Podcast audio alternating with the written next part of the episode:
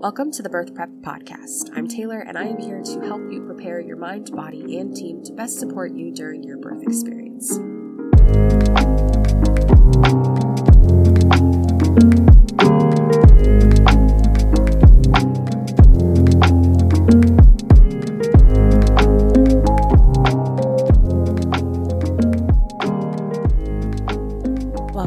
To the Birth Prep Podcast. Today's episode is a replay from last week's Birth Prep Power Hour. Every single Thursday, I go live on TikTok for an hour at 1 p.m. Eastern Standard Time and answer all your birth prep questions. We chat about pregnancy, we chat about newborns, all of the things. If you're able to come live, I would love to have you bring any questions, concerns, yucky thoughts, fears, whatever you've got going on, bring it to Birth Prep Power Hour. In today's episode, we talked about so many awesome topics, and one of my TikTok friends hopped on there. She's having a baby. I will link her username in the show notes for you if you'd like to follow her. She's an amazing resource for all my mamas, but most especially for my mamas of color. She does an amazing job teaching you how to get the care that you want and deserve. I'm so glad she popped in. I got some great takeaways from what she was sharing, and I hope you do too. Speaking of, if you have any takeaways from today, I would love to hear them. You can post them in the Discord. And if you have any questions that come up after listening to this episode, pop them in the Discord too. I'd love to chat with you about it. The link for the Discord will be in the show notes for you guys. I'd love to have you in there. This is a community that I'm just starting. So for my founding members, there's a nice, awesome freebie in there from my shop. It's a product that I just absolutely adore. It's for all mamas, and I hope you check it out. Okay, on to the juicy stuff. Let's go. Why is it red? Okay, now it's green. I think I'm live. All right, let me get situated because I was not, I was prepared. I was just, it's been a day. My husband broke his toe the other day, so he's been out of commission and we lead a very equal household. and I uh, am picking up his slack and it's been a lot. Holy cow, it's been a lot. But it's okay, it's all good stuff.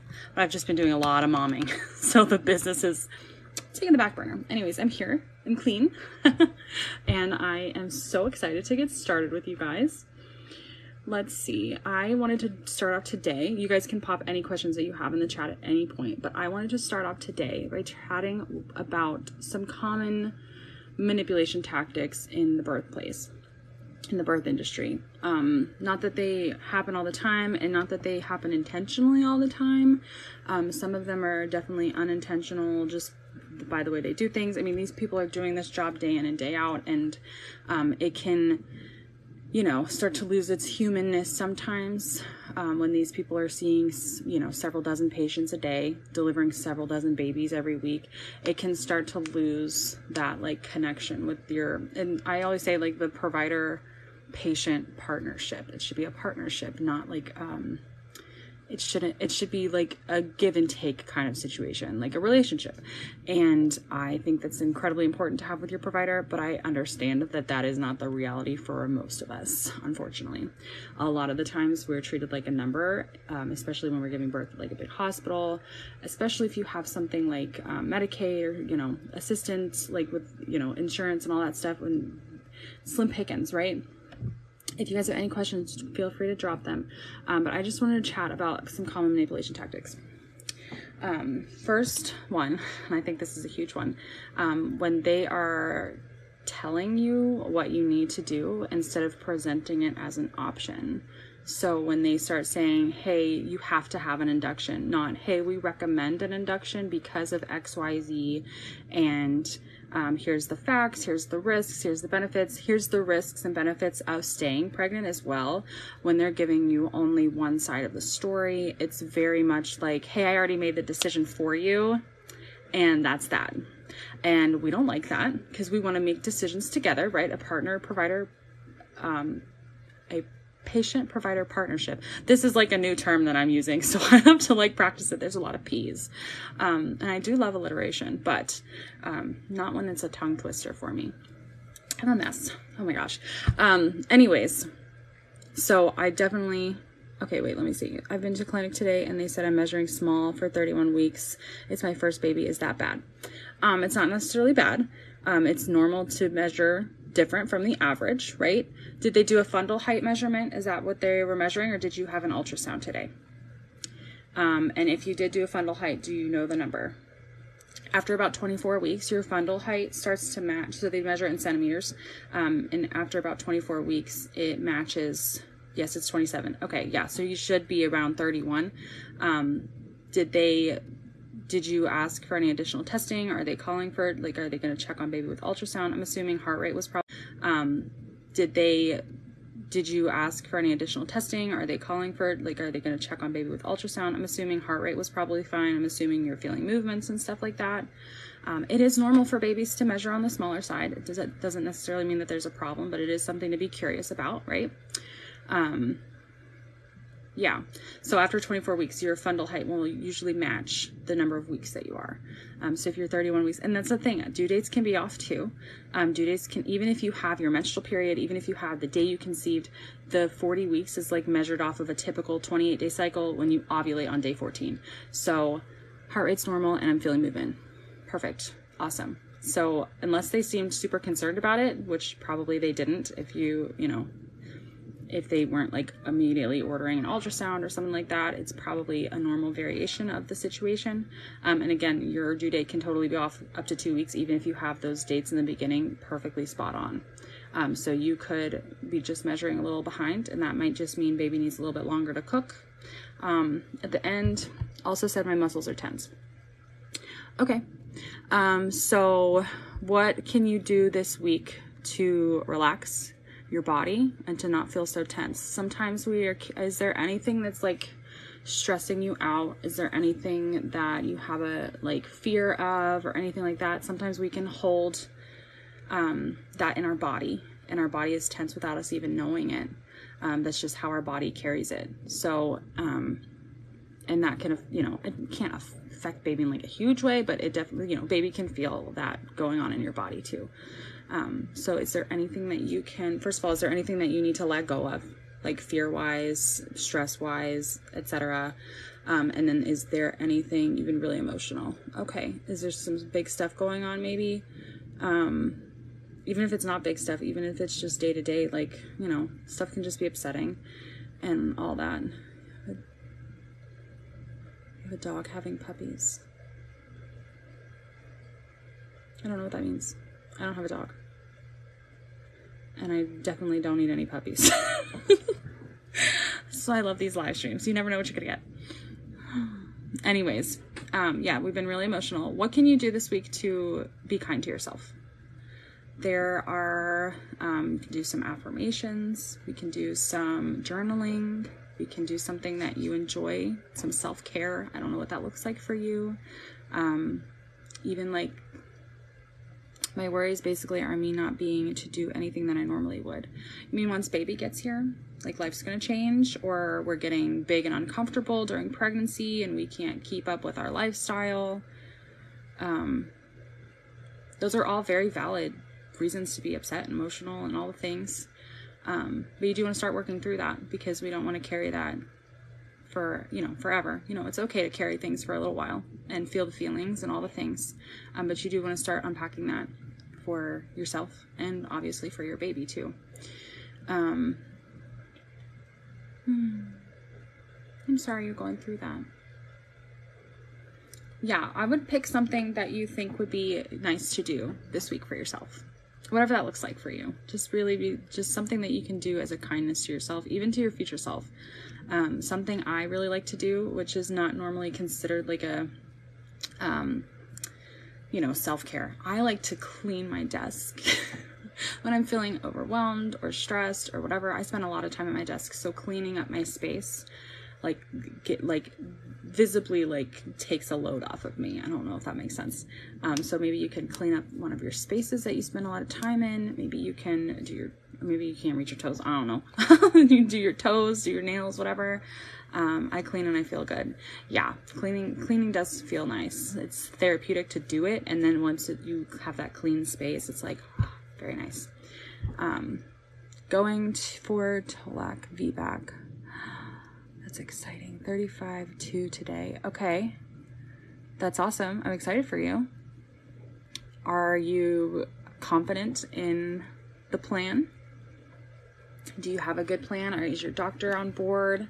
Every I'm assuming your doctor's on board if that's what you're going for. Um, your doctor is prepared to facilitate that for you, or at least attempt to. I know a lot of people. It's a I really appreciate it. Oh, absolutely, girl. Is there anything else that you need? Does that maybe help a little bit? I know the, you know, I'm sure baby measuring small isn't helping the stress levels or the emotion levels either. Um, but something to educate yourself on. Look at more, even if you wanted to get a second opinion, if you wanted to get additional testing, anything that's going to ease your mind and give you the answers that you need helps a lot. Good. Oh, good. I'm glad. If you guys have any questions, drop them in here. I'm going to keep chatting about my midwife is amazing, totally on board and rooting for me. Oh, yay, I love that. I'm rooting for you too, girl. That is so exciting. I hope you have the most amazing birth experience this time. And after, which I'm assuming, would was your first was your C-section a um, an emergency one, or were you planning on it? Because usually, not that planned ones aren't traumatic in their own way, but usually when it's an emergency situation, it can leave a lot of birth trauma. And I'm hoping that you have a very redemptive birth experience, a very healing birth experience this time. Um, that's what like when my I had never had a C-section, but I had some very traumatic birth experiences, and um, and having having a birth that I felt like I was in control over and I felt super supported on was amazing. It was out of this world, and I hope that you get to experience that. um, let's see. I should have listed out these because I don't know what I've already said about the manipulation tactics urgency section. I did go through a birth debriefing with a doula. Yes, great. That's awesome. I love that. Yeah, that is I have like a debrief like journal that I have for for that because it's so important to hold space for that story, to grieve the situation that you thought you were going to get but didn't get. Um, this is such important work. I'm so proud of you. Um, this, oh man, I can't. If you, you know, if you remember, come back and tell me how it went because I am so excited for you. That is it. I'm gonna get, I'm, I'm emotional all the time. I'm gonna cry about it. Um, babies just, babies and birth, the man, they, they get me every time. You guys have any other questions? I am gonna see, let's see, let's see. I opened up some, this is like what I do with my one on one clients is like coach them. We sit on Zoom, obviously, and we talk back and forth. Um, but I just opened up a few slots for group birth prep coaching because I'm saying the same things to everybody for the most part. You know, we're doing the mindset stuff, we're doing, you know, talking about the same kind of things. Everyone's obviously on their own journey, but it's the same kind of stuff. And um, I'm able to offer group coaching at a much cheaper price and you guys can you know pop in for a month and leave or you guys can stay the whole pregnancy. It's like a subscription based thing. Um, you get a weekly call on zoom with me every single week and you get your group that's no more than 10 ladies. I'm going to keep them small so you guys still get that one-to-one time with me. And you're also going to get a private discord channel too for your group so we can chat in there throughout the week. And i'm i'm so excited for it um, so I just, I think I just put that up yesterday. I, my friend made me stay up late one night and finish it. I was like, kept putting it off and I like didn't know how to do the tech stuff for it, but I figured it out and it's great and it's up there. Um, and I'm so excited for it. I'm to start those next week. I mean, nobody's in it yet, but I am looking forward to it. So if you join soon, you're probably to be the only person there, and it's to be very one on one for a little bit. Maybe not for long, but we'll see. If you guys have any questions for me, or anything you want to chat about, any fears that you have surrounding your birth experience is a huge one. Um, I was talking to uh, a client the other day, and she is kind of she's feeling like she only has a couple options because she's you know her placenta is she's towards the very end, and her placenta is um, calcifying early earlier than it's supposed to, and it's looking like she's probably going to be recommended an induction um, and she just does not she had a very bad experience last time. We've been digging through all of that working through you know healing all of that stuff and she is just uh, she's just upset. She's like i don't know if a c-section would be a better choice for me and all i'm like you know there's lots of things to consider here. We're gonna put you know do some pros and cons for all the options. I said, we can just watch and wait and get like additional testing and things like that. I said, you have options. I said, you just need to figure out which is the best one for you and your baby. Um, Let's see what we see. I'm scared of tearing. I have a whole podcast on everything that I do not to tear. It's a whole episode. It's five tips not to tear. Yes, stay off your back. Let gravity do its thing. Um, waiting for the urge to push, not somebody telling you, oh, you're 10 centimeters. Let's push now. No, your body will tell you when it's time to push in 99.9% of the, the time. Um, what else? Oh, no coached pushing, no one like telling you to hold your breath and count to 10. No, mm-mm. you do what you need to do. You breathe during that. You don't like purple pushing, like when you're, mm, no, mm, whew, no. Um, tell your providers to keep their freaking hands away from that opening. Let baby do what it. needs. obviously, if there's some interventions needed, that's a different story. But a lot of providers are just sticking and just in a normal, total, totally fine. Like leave that, leave, leave that baby alone. Oh my gosh. Mm-hmm there's lots of things you can do to not tear. And unfortunately, when we give birth at a hospital, on our back, legs in the air, providers got fingers up everywhere. We're being coached, being told when to push, how to push, all the things, and our body knows what to do. And um, there's also such a thing as fetal ejection response, FER, if you want to look it up. Um, and it's basically when your body gets to the point where it basically just like shoots baby out. and it's amazing. I've never really experienced that. I've put I've pushed for all my um experiences, but it, I definitely wait till I get to the point where my body has been pushing and then I'm like, all right, let's do this thing. Actually, my last one, I don't I don't remember like consciously pushing. Um yeah, I don't remember. It's it's hazy. It was the last 30 minutes were pretty intense, but um, just such an amazing experience. Very amazing experience. I don't really remember the pushing part. I know baby took about three, really two contractions, but my husband was catching baby and he didn't know that he, once like the body was born, like he could just basically pull at that point. So we waited for a third contraction and I pushed her out instead of him pulling. Um, next time he'll do it differently and better. Hey, baby. What's going on? You're supposed to be sleeping during this. Speaking of, she's like, You're talking about me. You guys have any questions? Pop them in the chat for me. Hi.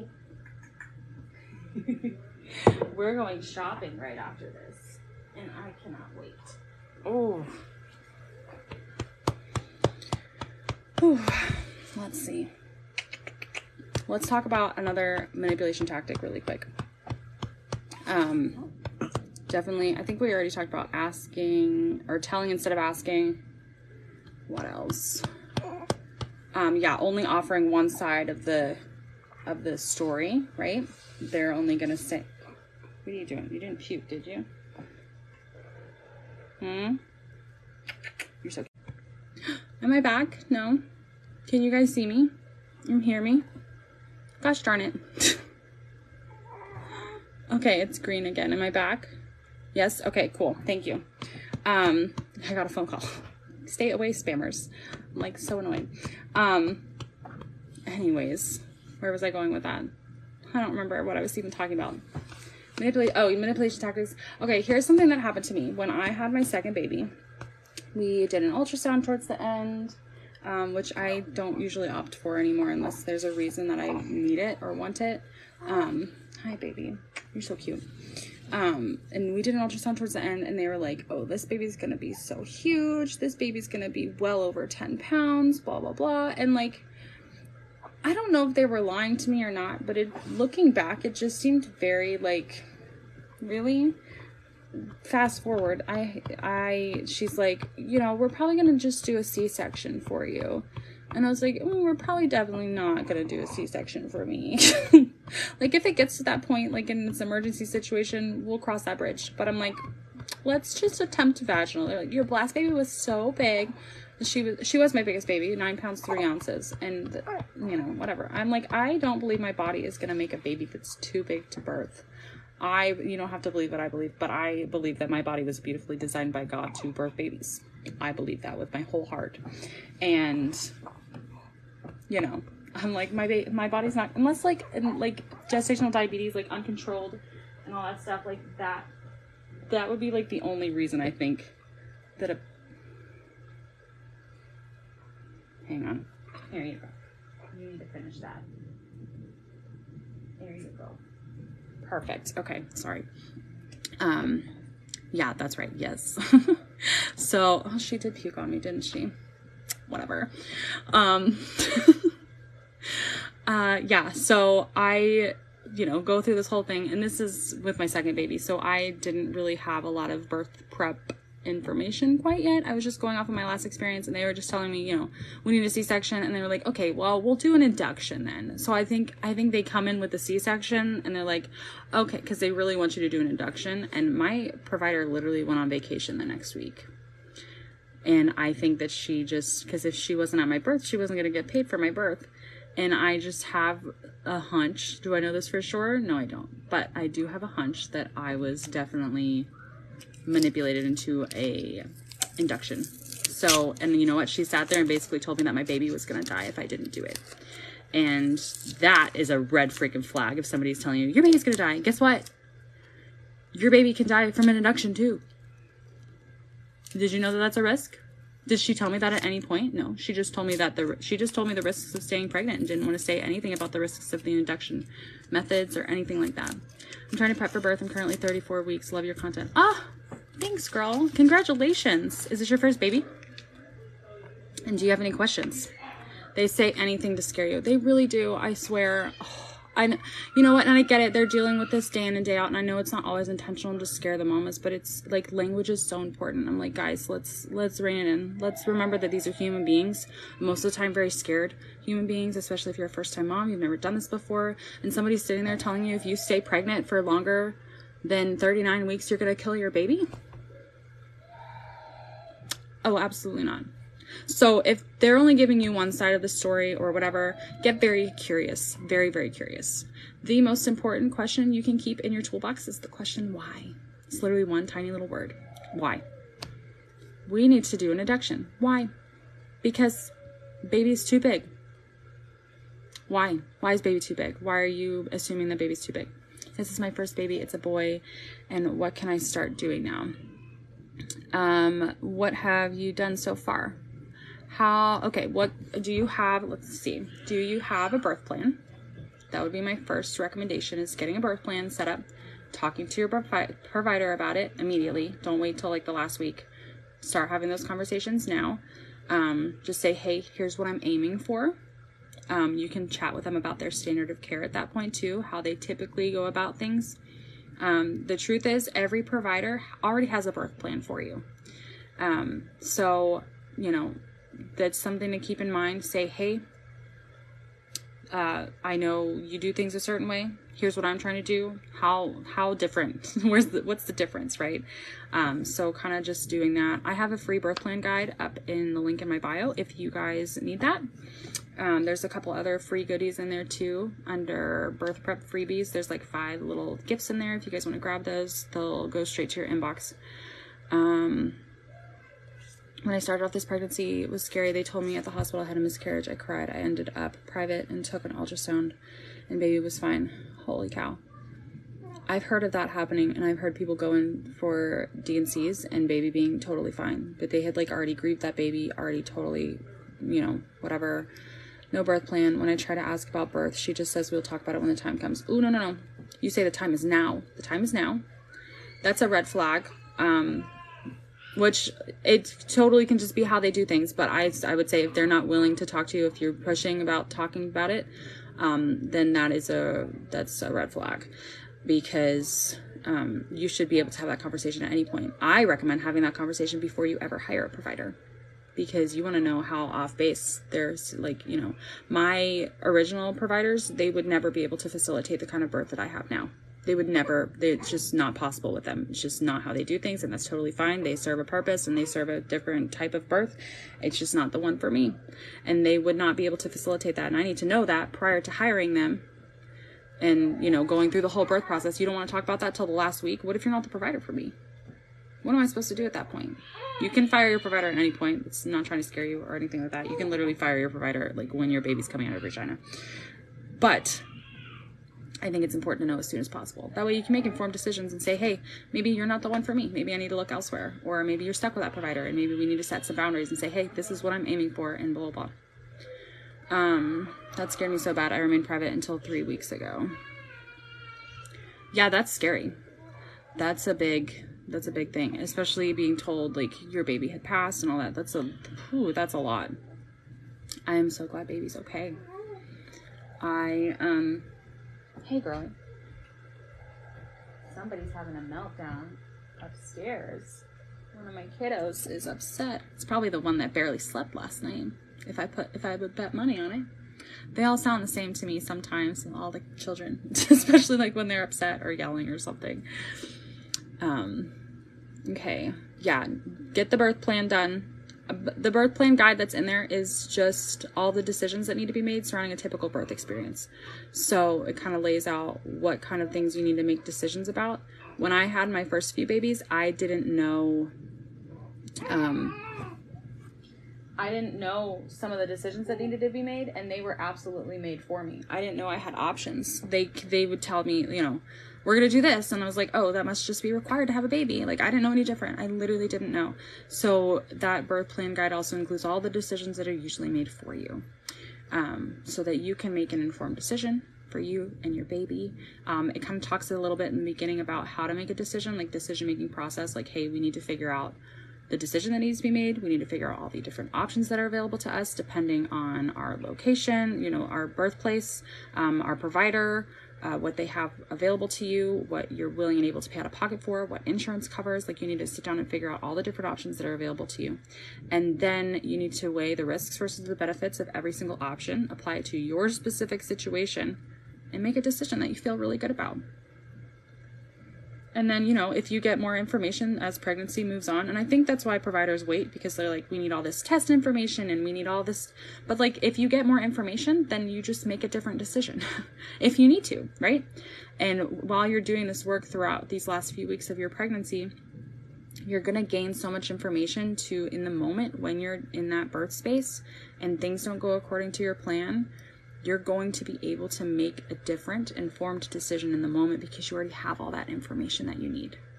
And people don't do that work. And it's so important in my opinion because if you are faced with something like hey xyz is happening. If you don't know anything about xyz and they're saying this is the best option they're making that decision for you. You're blindly saying okay yeah that is the best option. You're telling me i mean obviously we want to trust our providers to a certain extent but we also want to make sure that we have all the information we need to make an informed decision.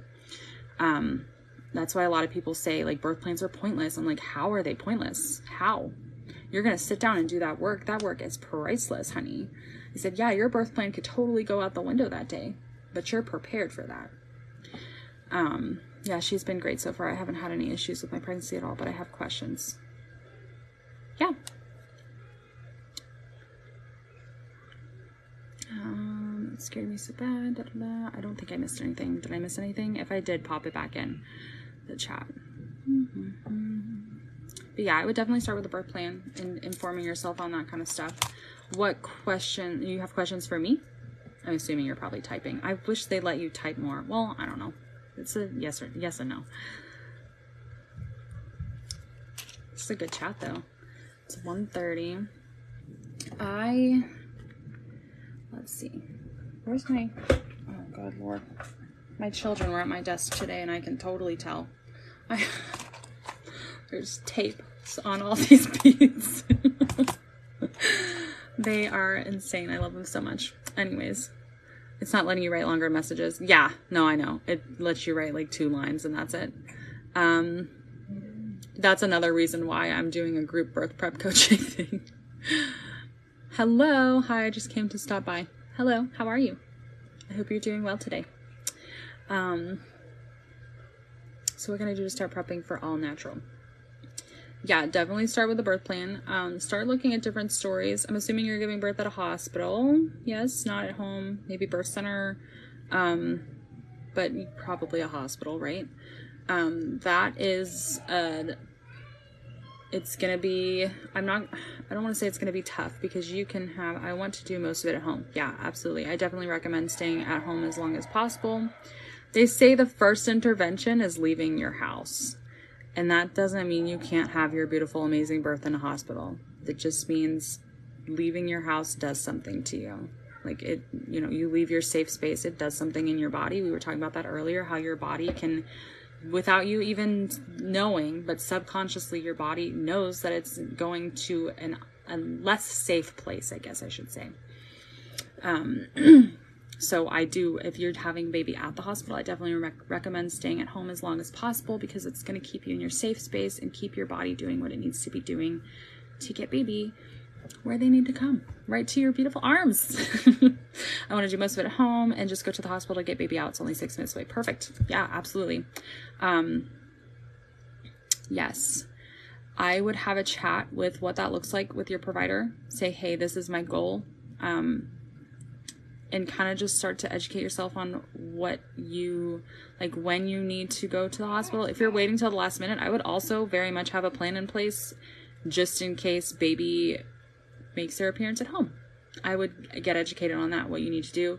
Um, usually you're going to call 911. You're going to get some towels warmed up for, you know, baby for regulating. Hey, here you go. You're going to want to do immediate skin to skin to regulate baby's temperature. You can add the warm towels and stuff. Um, but just getting ed- just just worst case scenario. Obviously, we um, we want to do that.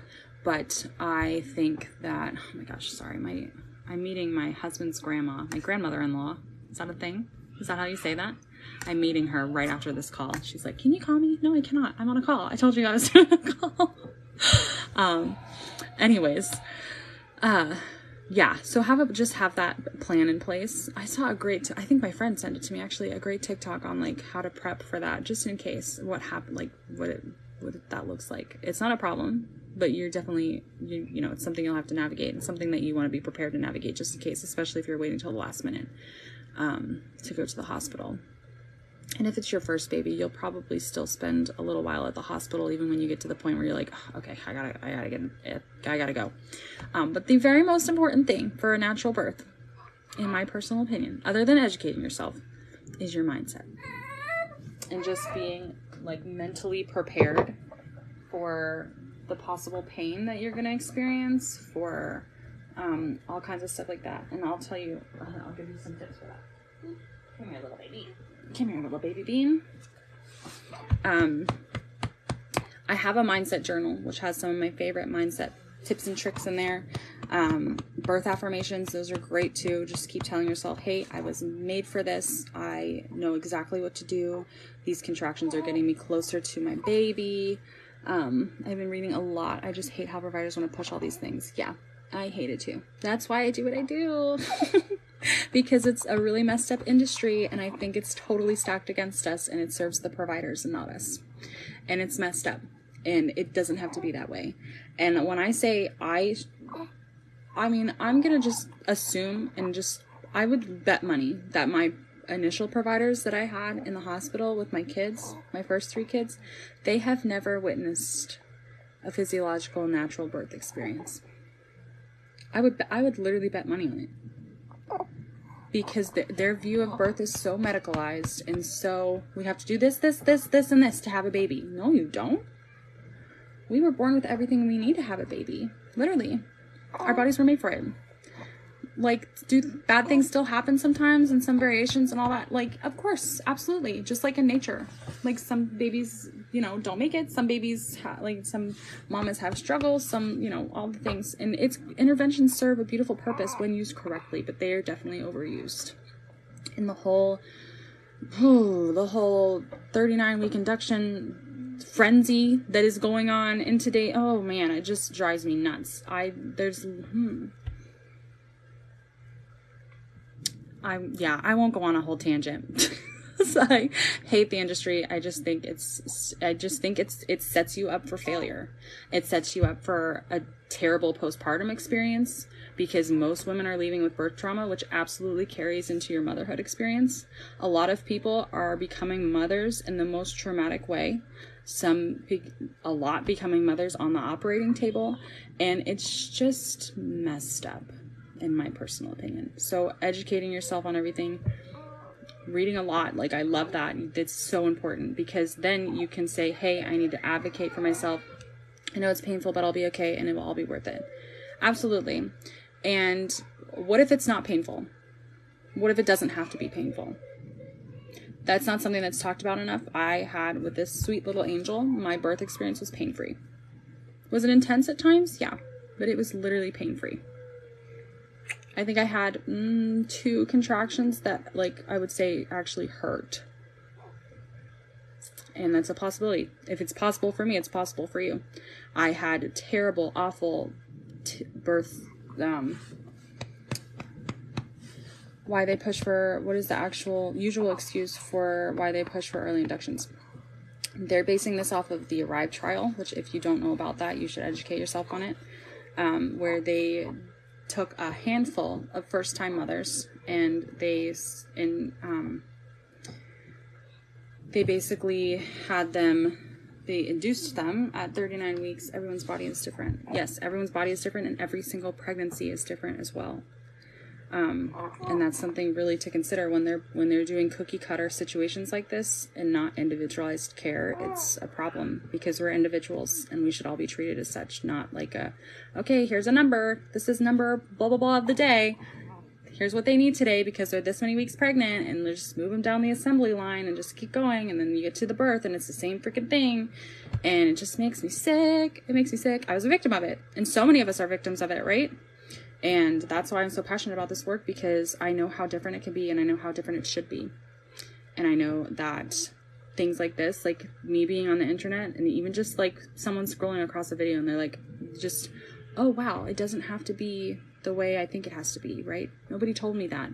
I had my first baby and um, just went in with the belief that birth was definitely going to suck and if I was like one of God's favorites, like then it was going to be good. But like it's just very rare, and only a few people experience it like that, and they're born that way, right? That was my total belief of birth. And I went into my birth experience, had a very traumatic, very terrible, awful experience. And literally after I had that baby, my first thought was, "Oh my God, how am I going to have more babies?" I wanted a lot of babies. I was like, "How am I going to? How am I going to do this again?" It was awful. And I started that day and I was like, hey girl, she's having a baby. I don't know. I used to know your real name. Why do I not know your name? I know you. Fran, how insane was the video? I posted insane. Okay, wait, I don't know which one. Okay, with the kicking the ball? Is that what you're talking about? I talked to my friend about that last night. I was like, what the actual girl? Girl? I don't know what's going on in the birth industry, but I don't like it. I, for real, I was like, my face when I saw that, I was like, uh, is this, re- is this real life? And then the, he kept kicking and then she was like, oh, I was like, what? Girl, I'm done. Woo, I'm done. Um, yeah, that was that was very interesting. That's something I'm gonna have to talk about more because that's just insane. I'm excited for birth, but I have been so sick my whole pregnancy, nausea, vomiting, and I'm just thinking how that is gonna play during birth. The doctor needs a birth coach. yes, ma'am. Agreed. Um, maybe doctor needs a little kick in the butt, you know? Um, thinking about how that's gonna play during birth. Okay, it is a common occurrence, even if you don't experience nausea throughout your pregnancy, it is a common occurrence to be nauseous and to feel ill during your birth experience. Um, but that does not mean that it is guaranteed. And you experiencing that during your pregnancy does not mean your birth will look like that either. So I would really lean into the possibility of what if it does happen? What if I am sick during my birth experience? Or what if my birth experience, I feel so good and it's like an amazing experience. I would lean into both of those and I would figure out what that looks like. So you can prepare yourself. Hey, if this is going to happen, how am I going to handle it? Right? Answer the questions. Yes, medication for you. There's lots of different options. Yeah, exactly. So prepare yourself. What's what would you do in that situation if you show up and it's unbearable and you're throwing up and all the things? What's the game plan? Get a game plan so you're not just like, oh well, what you know, what's gonna happen um, your brain needs answers and you're not giving it answers. So your brain is going to go, well, what if? And it's going to go on a whole little rabbit trail. I like to s- say, answer the what ifs because it's like shedding light on the subject.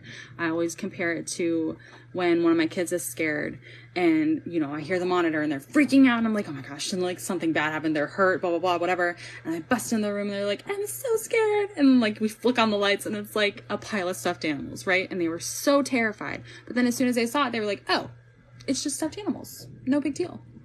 So you need to turn on the lights. You need to give yourself some answers. You need to see what the possibilities are and say, hey, brain, this is what we're going to do. No big deal. If this is the experience, Might it suck? Maybe. But we're prepared. Our partner is prepared. Everyone is prepared to handle it. Everyone can advocate for me. Blah, blah, blah. All the things. Yeah, you can tell her what you did. Yes. You want to hop on here? How do I do that? Invite. Done announced my pregnancy on Facebook. You did it. You're I did it. amazing. You did it. Oh, I can barely hear you. Let's turn. Oh, it let me turn it up. Also, my phone. No, I got you, girl. I mine's super low. Okay. Um, so if if I if you hear laughing in the background, I'm sorry. We're we're playing with water and flower hunting. Me and my kids. Um. So the person says uh they were talking about I'm excited for birth, but I've been so sick my whole pregnancy, nausea, vomiting, and I'm thinking how is that going to play during birth? So um I don't know if you're giving birth at the hospital. So I'll just, just let's just for assumption just assume that you are. Um. I made a plan with my doctor about my nausea. So she was able to put that in my chart um, for me. So I wasn't like having to talk to the nurses, having to like, it was already decided. So she approved chicken broth and mashed potatoes that if my labor went over a certain amount of time, everyone could just leave me alone and let me eat my mashed potatoes and my chicken broth. That way the hospital was happy and because that's what they care about. They don't want you to have a C-section or an emergency C-section and then you've eaten all this food um, and then you're going into major surgery. But like if you know you're very nauseous, you already know that and your doctor already knows that, they can literally put that in your chart and they can call the charge nurse before you get there and be like, "Hey, but this is like this is approved. They are allowed to have these food items um, sent to them." But typically, most hospitals nowadays don't even have the food people deliver at labor and delivery. So like it's just easier if you kind of talk to them beforehand. Also, oyster crackers, sucking on an oyster cracker, it has that salt. It's very easy going down. Um, that was a lifesaver. Uh, hopefully that helps you. Those are great ideas. I love that. Thank you for Yeah. sharing. No, thank you. I love your face, and I want to. Oh my gosh, I just love you. I can't wait to do a podcast with you so we could talk on Zoom. I know. I I'm. I'm getting it all behind the scenes in order. I'm a hot mess over here. No, you're amazing. Um, Oh, and- you are too. I love you. Yeah, and, and Allison, like I hope that's how you say your name, Allison. Allison, I think you're gonna be fine. Um, and I'm only saying that because you know now that you're worried about it and you can have that discussion with your doctor now. Also, I don't know, I don't want to put my insecurities onto you. I'm not trying to do that, but when I don't feel well, it makes me very anxious.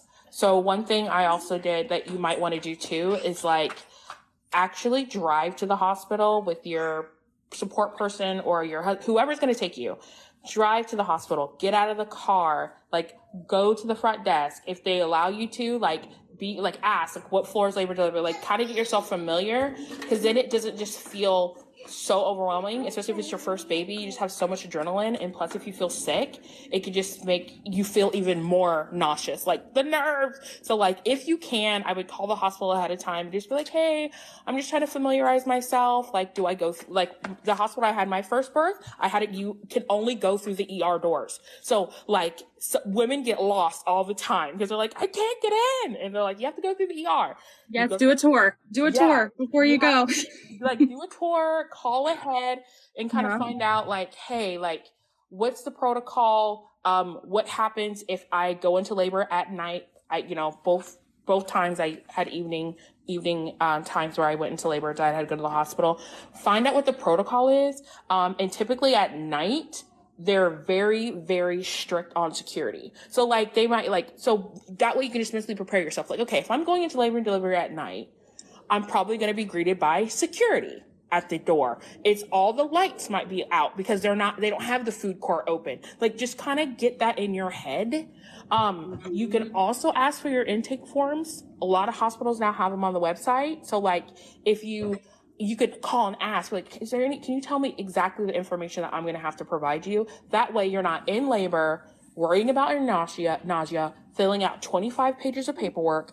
You can literally fill it out before you get there. So, I, Allison, you're definitely giving like, I'm good when I'm good, but when I feel sick, I feel like crap because that's how I am. But just mm-hmm. kind of getting getting all that information ahead of time. And even if all you do is just drive to the hospital with that belly and you're just like, okay, like this is the parking lot. Parking's $8. It's covered. I'm going to go through these doors. I've been through these doors before. Like, I know if I have baby at night, I know it's going to be pretty dark, but that's okay. And kind of get that information, get, get your mind right ahead of time and I think you'll do great because I puked so much and I was fine. Didn't throw up once at the hospital. Wow. Not once. Yeah. Sorry, I'm like taking over your life. I'll shut up. No, girl, please, please. This is great. This is all good information. Oh my gosh. Answer Lynn's question. Oh, I'd be so triggered. Did you see what she put? I must have missed it. Hang on. It, oh. Girl. Yeah, we'll chat about that. oh, man. okay, yeah. So Lynn said, My dad announced my pregnancy on Facebook before me, and I'm still holding a grudge about it. This is, listen, this is why I think it's so important to have conversations with your loved ones and set expectations in advance. So now we're about to have baby, or, you know, soon, right? Or maybe you're not, I don't know. I don't, I get all the names confused. Um, so we're gonna have baby. So make sure everybody knows, say, hey, no one's allowed to post anything until I say so. No one's allowed to post until after you see me post. No one's allowed to post at all, right? So make sure you're setting expectations with your loved ones about even simple stuff like that, posting on Facebook. Um, I know it sound, might sound silly, but then we avoid situations like this where now you feel like that was stolen from you, right? And that is just something that I think is very upsetting and something that we have to grieve and something that we have to have conversations about, right? I'm assuming you want to continue a relationship with your dad. So maybe consider, I don't know, I don't know what you've done, but like making sure we say, Hey, this is how that made me feel. This is how I would like you to approach things in the future. Um, and stuff like that. What is that? How cute. Thank you. it's so cute. If you, if I may, I have a suggestion that works that works pretty well for my family. Is I so I'm very crazy about social media and my kids being on social media and just wanting to feel empowered by like I don't want my kids' digital images and information just all over the place, and I wouldn't want someone that I'm no contact with to have intimate details about my family. So one thing I try to do is like, so my mother-in-law, so I have a group chat, like a group text group oh like of just my in-laws, me and my husband.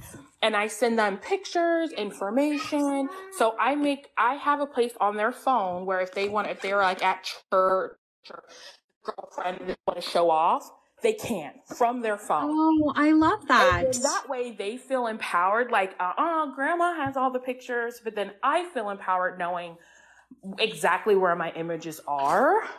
Um, that's wow, been really helpful. That. That's been very helpful for me. Um, and then the other thing is too, um, maybe give like a parent or whoever is special to you, like a task. Like, okay, like when I go into labor, I'm going to tell you I would like for you to wait until I've checked in, got everything good. Once I get into the hospital, I'm settled in my room, I'm comfortable, we got everything going. Please, I want you to be responsible for telling the family that I'm in the hospital and that I'm okay. It makes them feel because that's what people want. People want oh, the yeah. power and feeling like they're a part of the process. And Facebook is such an easy way to do it. But it's but it's not their place. It's your place. You're in control of Facebook. Yeah, exactly. You're in control of your kids. Hey, I would be upset if I were you too, but just ask for help. Don't yell at me. I don't yell at you. Okay. Say, oh, please, mama. dude. So sweet. Sorry. No, um, fine. I have one banging at the door to get in, so I get it. get it. That that can be really helpful. Just like, hey, like kind of like giving people tasks, and then also if you want a story that'll make them feel really guilty, I can give you one. So um, my husband's in the military, and um, so what happens a lot is like, okay, so we have to, if your husband's deployed, you have to contact the Red Cross. The Red Cross then contacts your husband's commander, and then if the commander feels like it won't um, disturb the training or the mission, then they'll tell your husband that the ba- or wife that well, has to be your husband that your husband or wife that the baby's there. What happens is Red Cross takes about two days. So what happens is people will have their baby, their friends will post it on Facebook. And then someone that's deployed with them who has a different job where they have access to Facebook or the internet will find out that they had a baby before they did. And Mm. it is bad. So it's like Facebook moves so much faster than so many other things. So I've known three people who have found out that they became parents through someone else on a deployment with them. So they didn't even get to be like, hey guys, I became a dad. And they're like, people are like, congratulations. They're like, for what? They're like, your wife had the baby. They're like, she did? So like, it's happened with deaths, it's happened with births. So just be like, Oh. hey, like, I want to make sure we, as the parents, we want to make sure we can intimately tell everyone. And that's so much more reasonable to people, even though you shouldn't have to be reasonable when it's your kid. That is so much more reasonable than being like, I want to be the one to do it. He's like, listen, I just want to be able to tell people really intimately. I want to be able to tell grandma, like, intimately. Like, I want to call her. Like, I want to be able to, like, tell my friends from high school, you know, I want to be sensitive for people who are in infertility treatments or have had miscarriages. Like, I just don't want to just, like, drop this information bomb and it not feel personal because this is the most personal thing I've ever done in my life. And typically people are like, okay. And then if you follow it up with, but I'll make a text group just for you and we'll share, they'll feel like, yeah, yeah, yeah, yeah. they love it. Oh no, I know. I'm like people love to be involved, like for sure. I I I do things um like my mom, like I tell my mom, they they come get my kids. My mom takes the kids home and then my dad stays with the kids when my mom comes to my birth. Mhm. And then my mom is just basically like her job is to just keep dad updated. She's making sure my babies are good and safe and all the things and she knows that I need that. So I just, you know, as long as she doesn't tell me anything, I know my babies are good Mhm. and uh, that's just something that she does, but everyone else doesn't get to know Uh-uh. anymore. No. Uh, my boundaries have been stepped on so many times in my personal, like I've, tried to set different boundaries and have different conversations and things like that. But to protect my peace during that time, now I just we send a picture of baby like a week later when Yeah, we're ready you're, for. you're even nicer than me. I didn't with my second. I didn't tell anyone I was pregnant. I didn't. We didn't. Oh my tell- gosh, I love. we- I want to do that. we called my in-laws found out at the hospital like 10 hours after she was born we called them first Wow. and we're like we had a baby and they were like yay Yeah. and my mother was like i'm glad you told me this way because i don't know how to keep secrets and i have to like, Oh my gosh, yeah. so at Yeah. least she knows like she knew she knows my mother-in-law my mother-in-law tried to have a lot of control over my wedding and i'm worried about her trying to with my baby as well Yes. valid Yeah, Valid. very valid. Um, especially if there's some past overstepping situations happening. So definitely have conversations in advance and just make sure everybody's on the same page. And however you want to have that conversation, that's totally up to you. But just make sure everybody's on the same page. It is your baby, yeah. Uh, when I mean the same page, I mean your page, honey. yeah yeah yeah yeah yeah yeah Yeah. And also too you can like you can tap in your husband too like for me i think a valid response is can definitely also be i'm trying to set up traditions for my family like when i have i don't know if i'll have a son i don't know if i have a daughter but i want them to feel empowered when they have kids and feel like they're in control. So like I'm trying to set up family traditions now. Like and how we want to do it is we want to have our baby and then we are going to send out announcements or we are going to call people on the phone on FaceTime so everyone gets to feel like they get to see the baby and we're going to like tell them the baby's name. So sometimes I feel like at least for me it definitely things go over more smooth when like my husband communicates to his family what the our Yes. boundaries are and I'll we agree with that. when we approach it from the vein of like the lane of like um you know what I mean? Like if when I if my Yeah. if my children decide to have kids, I would not want to take that moment from them on accident or on purpose. So it's like, listen, I want to be able to say, hey, this is how me and dad did it. If that works for you, you can do it that way too. But I don't want like I kind of want to like have a tradition where it's very much so we are sharing milestones, not virtually, but face to face. So maybe you guys would like to join that tradition with me. And they'll- they, I mean, I don't know, man. It's just it's so exhausting having to be nice while you're pregnant. It's like, oh my it really god, is. It really is. everybody just For real. up. yeah, I feel that. Yeah, like I just want to do things. Yeah, and it's like we're this is like a generation that's breaking a lot of cycles in the birth situation. I Yes. think um, which is great. I love to see it. I love to be a part of it. I love it so much. Um, but definitely our parents and our grandparents, and they did things a very different way, and they didn't feel empowered in their birth situations. In most, you know, in most cases, they from what I'm gathering, um, they felt very stepped on. They didn't feel like they could create boundaries surrounding anything, and they just did things. You know, I had my first baby the same way my mom had her baby. Right? I had Right. visitors popping in and out while I was in labor. Oh my gosh, please don't do that. No, I'm just kidding. Do whatever you want. But that was not something that was good for my peace that day. But it's something that I thought was expected of me and I think breaking these cycles is is very awesome, and I love I love that you're doing it. I love that you're doing that work too. Oh, and you're you, like you got it, Lynn. Like it's very, and this is the thing. Like right now, you're doing exactly what is going to make you feel supported. Like just try to find communities like this where you can talk to other moms. Like we don't know your mother-in-law. We don't know. We don't know your people. So like, it's okay to like throw things at the wall with people who aren't involved and have no emotional attachment and then you can just feel like more empowered when you actually let out what you want um and you know letting people know i just want this to be intimate and intimate and low stress place for me because it is healthier for me and the baby if my blood pressure is low if my stress level is low and i think we all want a healthy baby i don't think we really care about having a cute post i think the goal is a healthy baby and sometimes that just kind of checks people into into And a reality healthy mama too. yeah, absolutely. And that's that's what I mean. Like I want my low Yeah. blood pressure down. I want to feel not stressed. I want to have a healthy postpartum. Like I, I having a traumatic, having pressure and a tra- is hard enough. You could have the nicest doctors and nurses and doulas in the world and still have a traumatic birth. Maybe Oh, it goes yeah, a long time. absolutely. Maybe you have really intense tearing. Maybe um, when I had my uh, daughter, I remember um, someone on my floor had lost their baby. So like, there's things that happen that you can't control. So like, let's not add stress to things that we can control. We can control your expectations of me while I'm trying to deliver your grandchild. So let's just make it positive. And then, you know, tap in your husband. Like, listen, get check, get your parents together. Like, I don't have time for this. Like, I'm growing up. Uh, for real.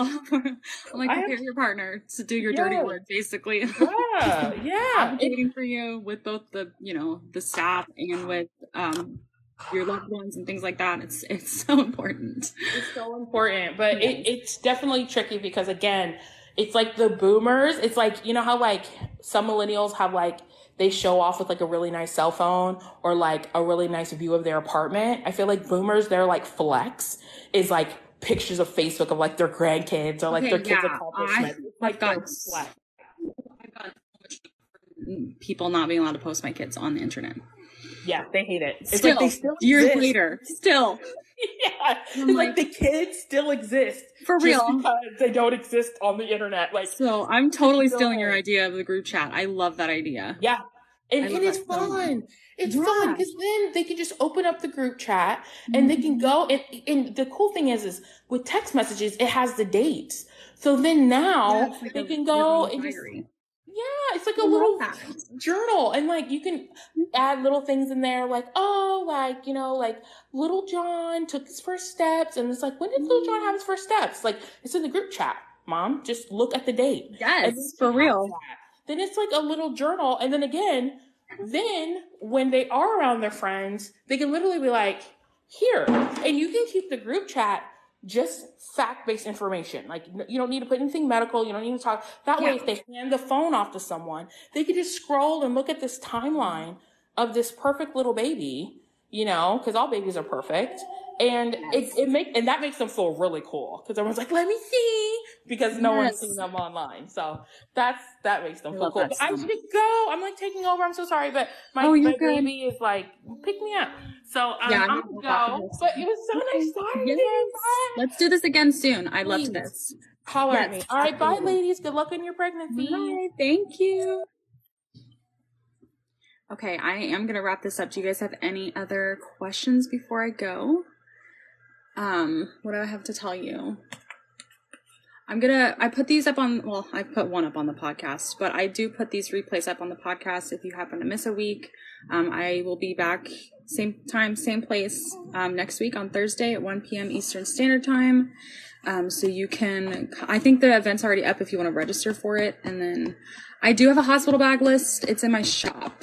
Um, it's there's printables in there, like a pretty one, and then like one that you can kind of like fill out yourself if you want to. But my example one is in there. Um, what I totally suggest bringing to the hospital. Um, number one thing I, I suggest bringing is snacks. Yes, you're welcome. Um, what else do I have to tell you guys before I go?